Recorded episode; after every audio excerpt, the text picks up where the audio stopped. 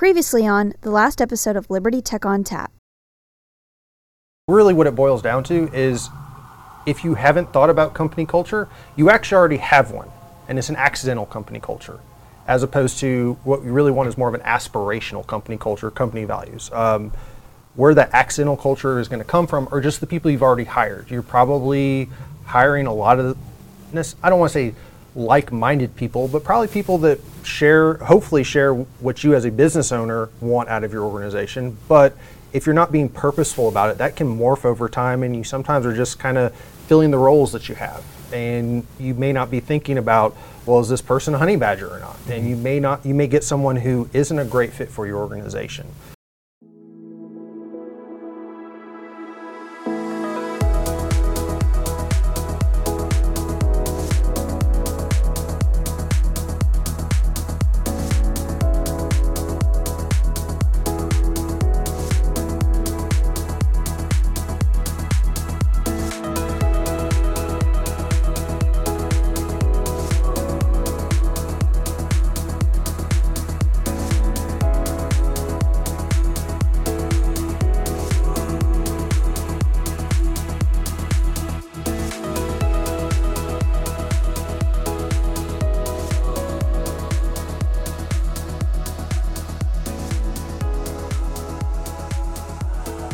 Welcome to Liberty Tech on Tap, where we talk and you tap in. If you're at a place where you can kick back and relax, pause this, grab a cold one. We promise we'll be here right when you get back. Hello, everybody. Welcome back to Liberty Tech on Live. This is Joe, normal Joe. We got Charles back with us. Hey, everybody. Say hi, Charles. Yeah, hi. Already did. Already did. Sorry. I'll get And then better we- at these cues in the future. And then we got somebody new. Hello, Yay. I'm Kaitlyn, marketing manager here at Liberty Technology. Excited to be on. Thanks for having me, Joe. Awesome. So, what are we talking about today, Charles? So today, I kind of figured we'd go into why you really need a trusted IT advisor or partner, and why it, in most cases or many cases, it makes sense for that to be an MSP. Yeah, so we were we've talked about this a couple times on the prior podcast, but we want to go a little bit more in depth to why it is so important. We just had Charles and a few of our teammates come back from a big event, so we're going to talk a little bit about that and some of the things they took away from it. So you need to stay focused on your business, and how does an MSP IT advisor do that, right? Yeah, I mean that that's part of it. I mean, with with small medium business or really any business, I mean you're good at what you do. Um, like Kaitlyn, I mean your husband is into pressure washing. Um, he is an expert pressure washer, um, but you would not expect him to probably have to deal quite so much with the marketing side because he has you to handle that. Or again, when it comes to whatever IT needs he might have, like he doesn't have time. That's not his forte when it comes to things. So this is true of finance, insurance. Like it's best if organizations can focus on what they're good at.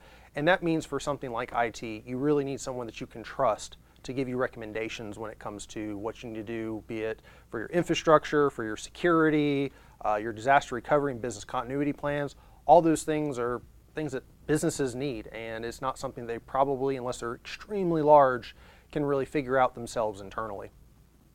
Yeah, so like if you're a CPA of an accounting firm, you don't expect your CPAs to know how to do call flows. Exactly. right? so that's a great way of talking about it. And again, getting back to focus, focusing on your business. So, what can MSP do for that? So, like, you don't have to worry about all the things in the background. So, let's say, like, whether you're secure, you're networking, are you staying up with the times? What are some things that MSP and IT advisors can offer to you for that? Yeah, so a good IT partner advisor is going to be looking into, again, like you already highlighted, security is a huge thing these days. And I mean, that's always a moving target. And I mean, almost is bordering on needing someone just dedicated for that. I mean, and that's where you really see not just the MSPs, the managed service providers, but the MSSPs, which are the managed security service providers, um, which is almost an entirely different class of organization because security is just so much of a moving target. Yeah, so we talk about, you know, large firms, but small firms, medium-sized businesses. So what can IT look like there? You know, how much does it cost? Let's say you have a, a business that has 30 employees and you, you have to have an IT uh, infrastructure built out. What would that cost? Let's say like to have, let's say two people who are extremely skilled. Would that even be enough to manage 30 people? So, so for well, so here's the challenge. I mean, often you'll look at this from the security side because when it comes to having that team that supports. You'll often hear about a SOC, uh, SOC, Security Operations Center. And if you do the math on what you really need to have like a proper like 24 by 7 SOC, you need like a minimum, I think, of a it's like four or five people if you're letting them work regular eight-hour days and having holidays and weekends and um, just the occasional sick day.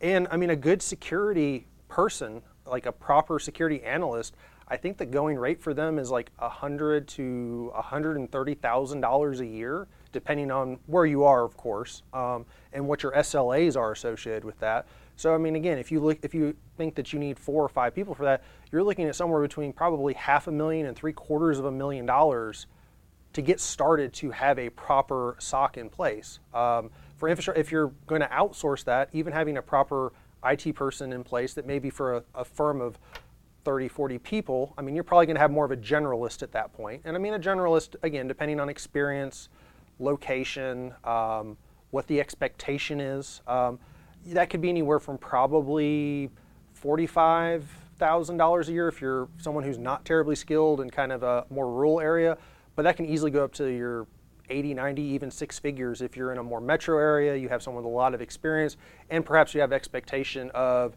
uh, 24 by 7 availability for on call, um, or if they're bringing a very advanced skill set into things. And again, that's just the people side of things. That doesn't even Yeah. get into the tools that you would need for that SOC to operate, or the infrastructure that you may need for a 30 person office to, to 30, 40 person office to actually operate off of. Yeah, that's a lot of things they can offer. Kaitlyn, I mean, you're on the marketing side, so you you know the keywords to use and the big concerns of our customers and clients.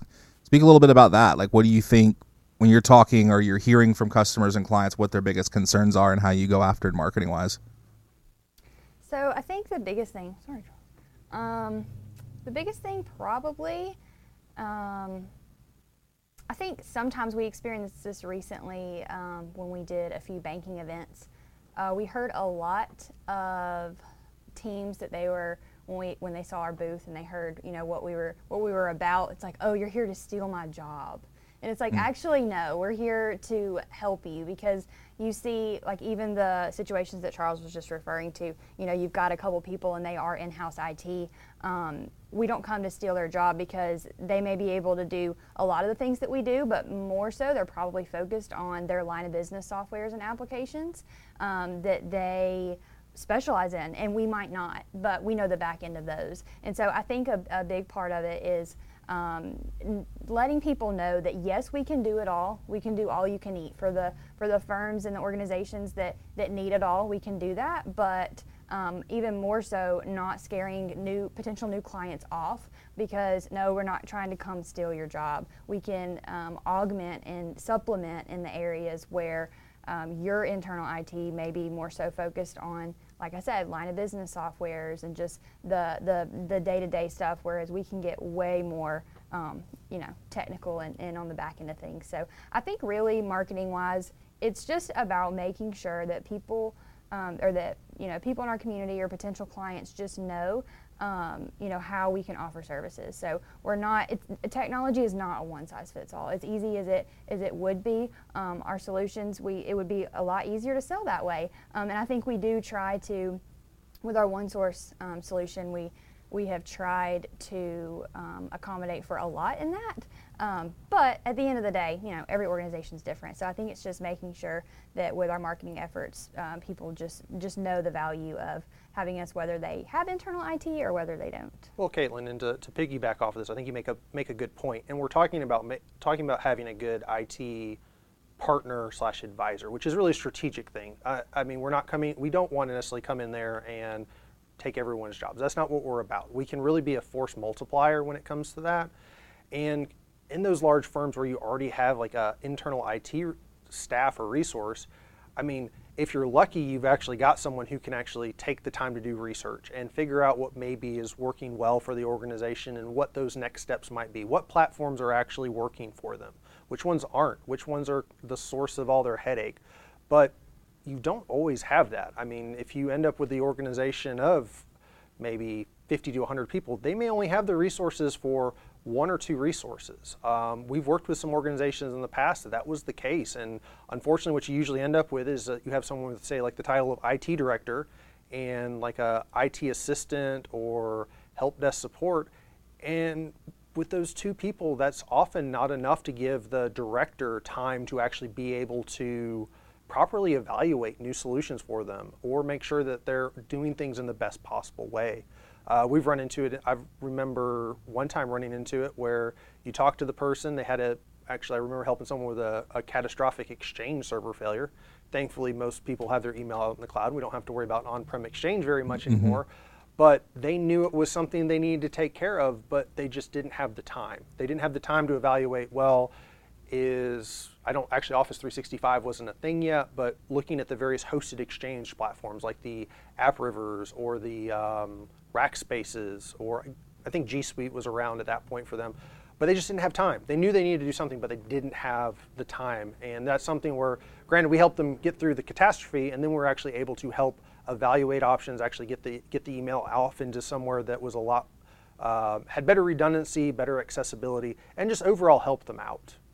Um, and then they continued to do their job. It gave them more time. They were able to look at other things that they could do, um, and it actually just helped the organization grow. But we were able to come in and assist them with that, and then moving forward from there, assist them even more. Like, hey, we're looking at doing this server upgrade. Can you guys help us evaluate options? Um, they redid some of their other security platforms, and we're looking for us to just help find the stuff that made the most sense for them with their workflows, and we were able to go leverage the relationships that we had um, with various vendors to find something that fit their needs.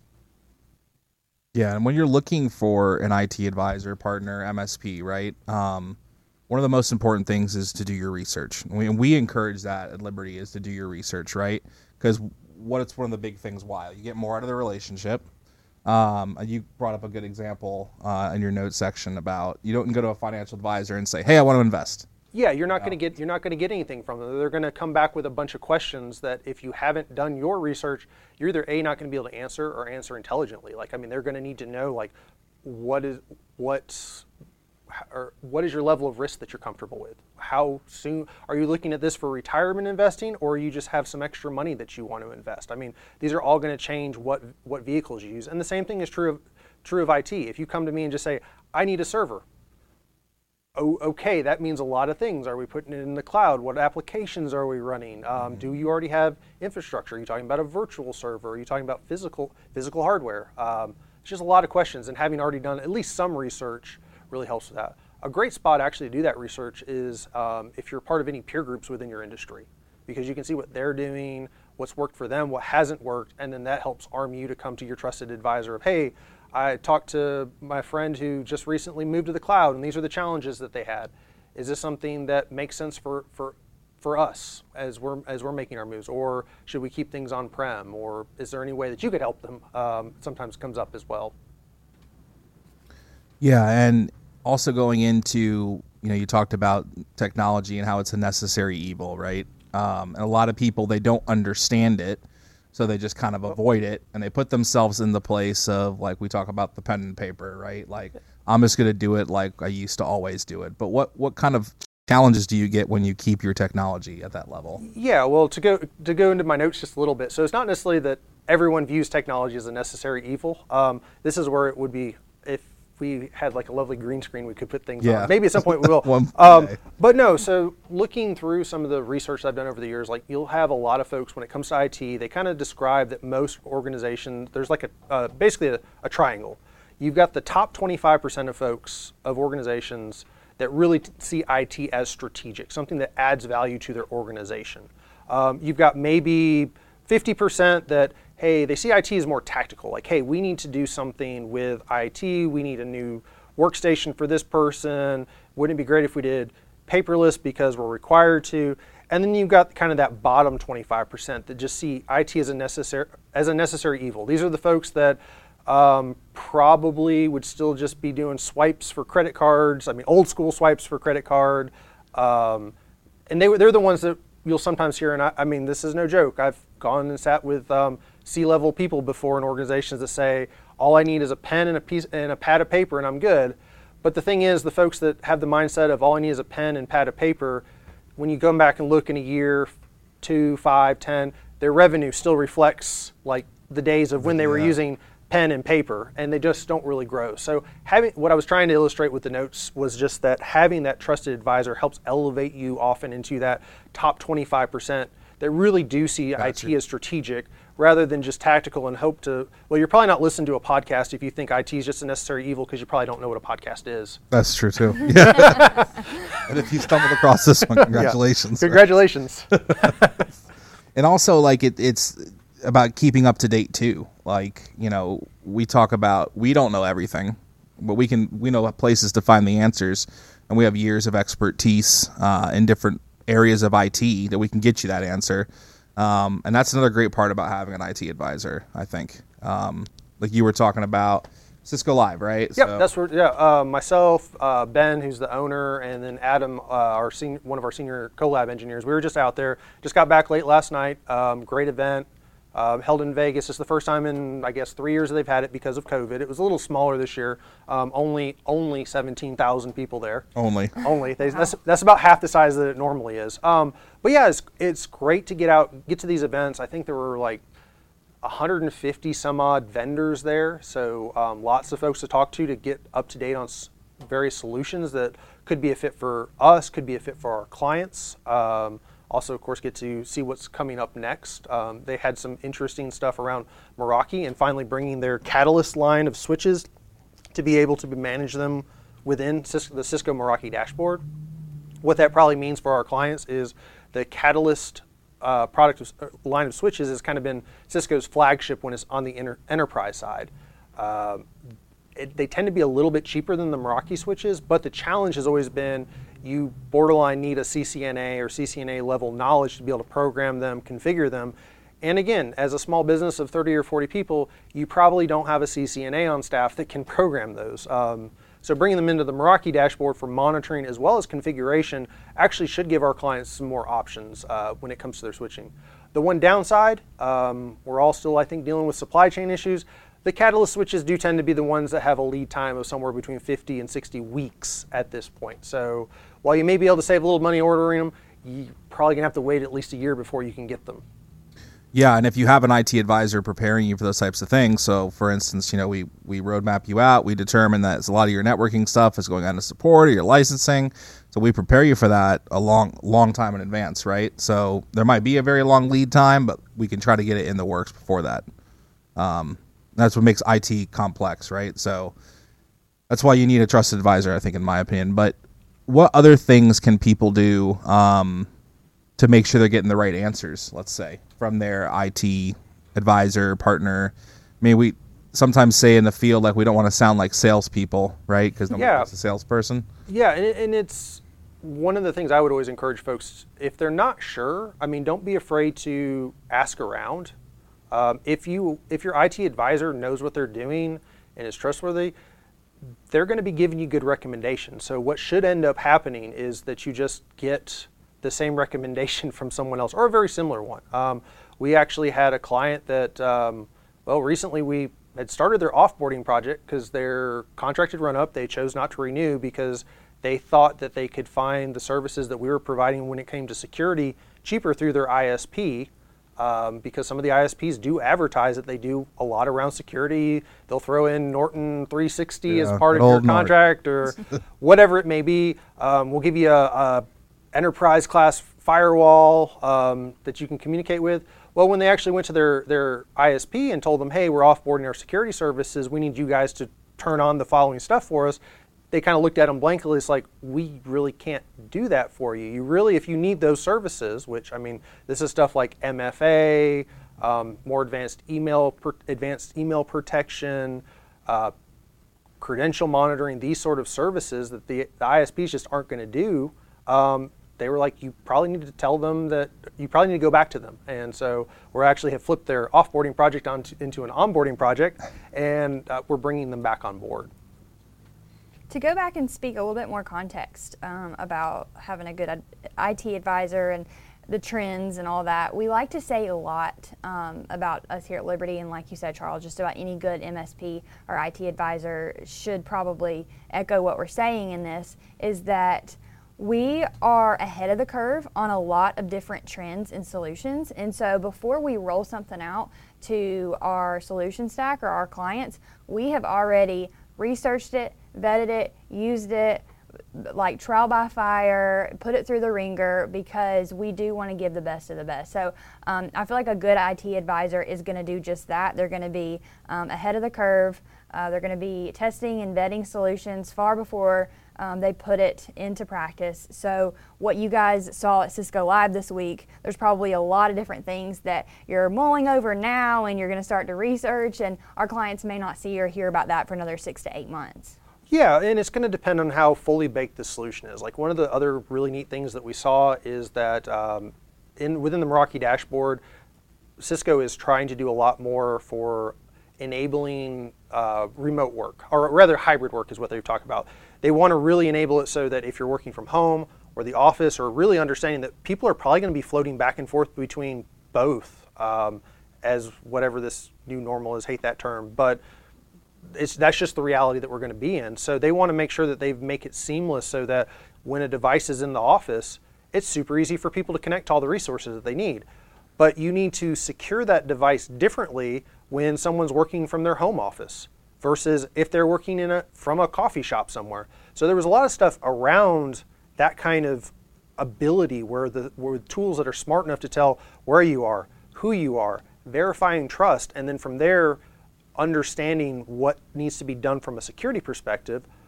But all that being said, it's not quite there yet. Um, at least from the what, what Cisco is showing for the Meraki dashboard. They've actually got a couple different products that do similar things that the various production or uh, product teams probably need to talk to each other about and um, maybe integrate a little bit more tightly. And then there's probably an amazing product there. But right now, it's still a lot of separate things, uh, not quite there. So yeah, and hopefully, hopefully only six six to eight months we'll see. But the other thing though too is we've actually already got some products that we've been vetting that are very similar to that.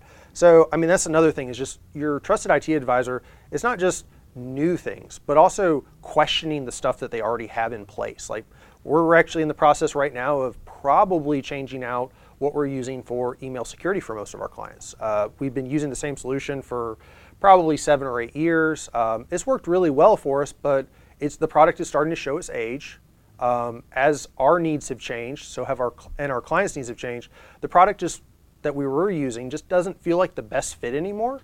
So looking at what we need, what our clients need, we we've talked to a couple different vendors. We found one that we kind of like, and so we're in the process of. Uh, we've actually moved ourselves over right now. So. Mm.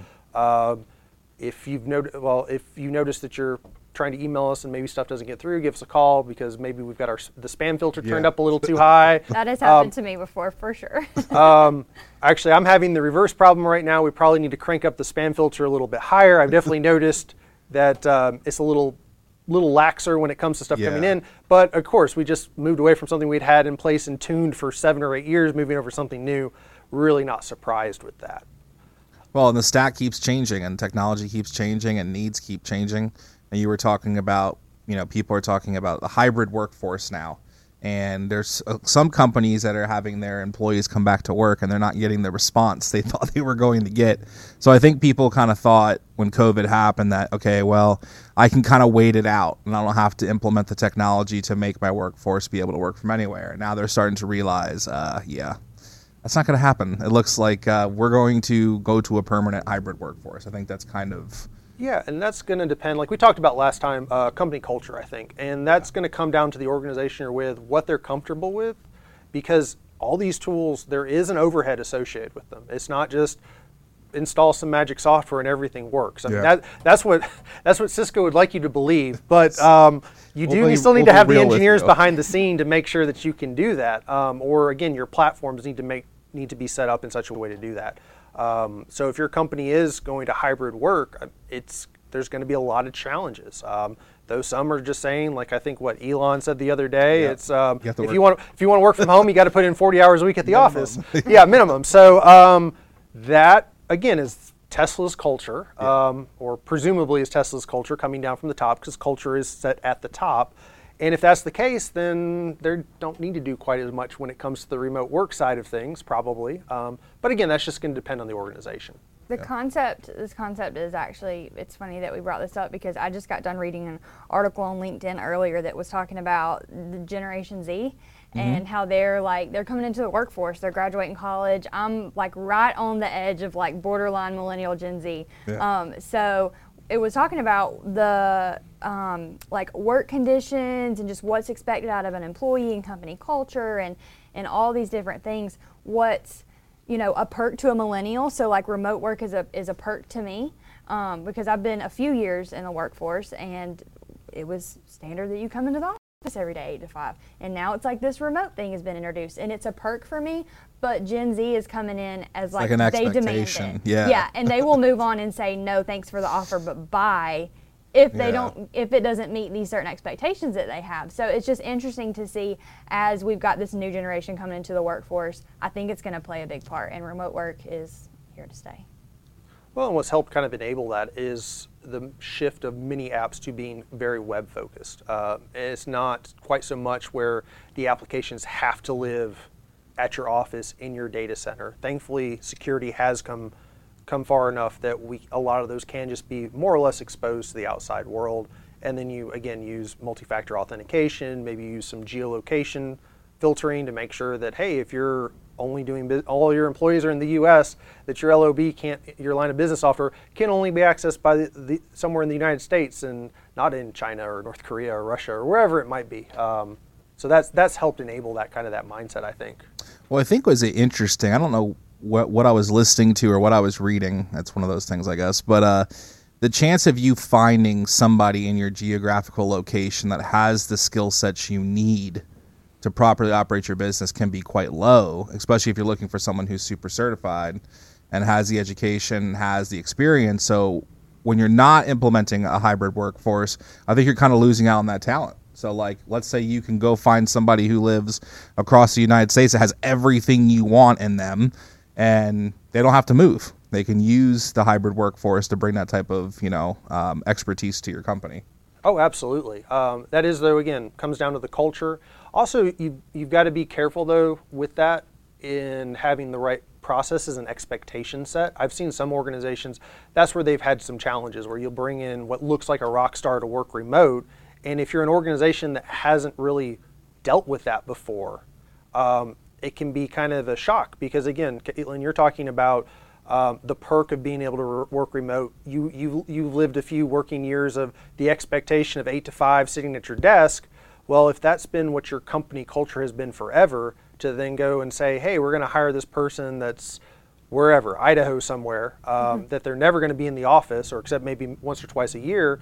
If you've got managers and your leadership team's not used to that, it can actually cause a lot of friction. Um, so that's, I guess, the other part of that is just making sure that if you are going to go outside your, your geographic area to look for talent and you're going to allow them to work from home, make sure the folks that are going to be managing them um, are comfortable with that and understand what the expectations are going to be. Good point, for sure. You guys got anything else? We're kind of wrapping up to our time. Well, one thing I did want to kind of circle back to real quick was um, when we're talking about what to look for in a trusted advisor and what you what to do to get out of or to get the most out of the relationship and not being afraid to question them. I kind of want to expand on that real quick if I've got a few minutes. So Yeah. just making sure you're honest with your IT advisor. I mean, this is true again of any professional service. Like if you're going to talk to your financial guy, or, or gal, don't say that you've got $100,000 to invest when you really don't. Um, don't go to your doctor and say everything's fine when it's really not. Don't, don't, don't lie to your attorney about what you may or may not have done. And the same is true with your IT, your trusted IT advisor. Um, one thing that I've unfortunately had to deal with over the years is we kind of just call them like the Dear John letters, um, where all of a sudden someone will tell you like, "Hey, we're moving on. We're not happy with service," and when you try to press, you kind of get borderline BS answers of, "Oh, well, we wanted this or we wanted that," and if they had just been honest about what they were looking for, maybe the financial situation they were in, it could have been a much different conversation. Like we did have one client that had to had to sit down with them probably about two or three months ago. They've been hit. They got hit particularly hard by COVID,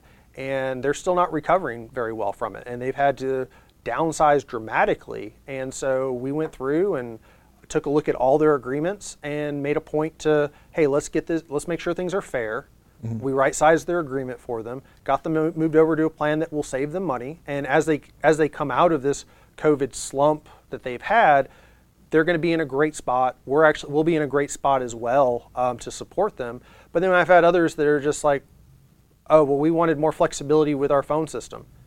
Um, well, I'm, I'm, I'm sorry that you bought a Cisco phone system, but I can't make the Avaya handsets work with it that are cheaper. Like, that's not a real answer. That's the answer you're trying to give me, or um, it's just frustrating. So, like I said, I would just encourage make sure you're honest with your trusted advisors. If you're not happy with service or you think you got conflicting answers with, about information, bring it up. Again, a good one is going to be is going to be w- they will love to talk through the situation with you, figure out what they can do so that it's a win-win for everybody. Yeah, we don't exactly know how to fix things if you're not telling us what you need fixed, Yep. right? That's a great point. So, yeah. Nothing else? Okay. Well, It's Friday afternoon. it's that it's Friday afternoon. It is. Yep. It's the time for the question that I ask every podcast. Would you rather have hiccups for the rest of your life or constantly feel like you have to sneeze? Will you ever get to sneeze? No. Wow. Yeah.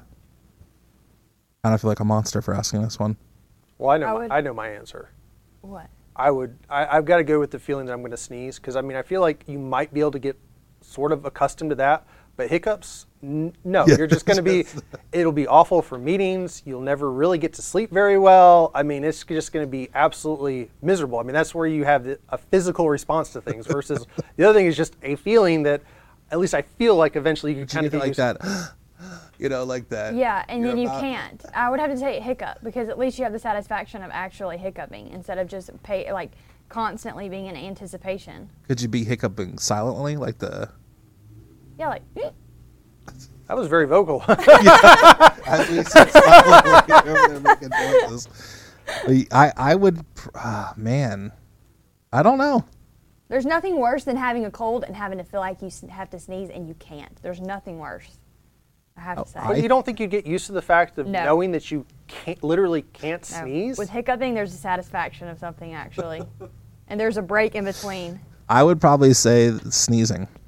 Like, I think, But you're not sneezing. but I think I think Charles is, is spot on with that because hiccups. That's just Good luck, guys. that Like, seems. Your your eyes are going to be water All the time, All, yeah. all the time. It's no different than the spring anyway in Georgia. So True.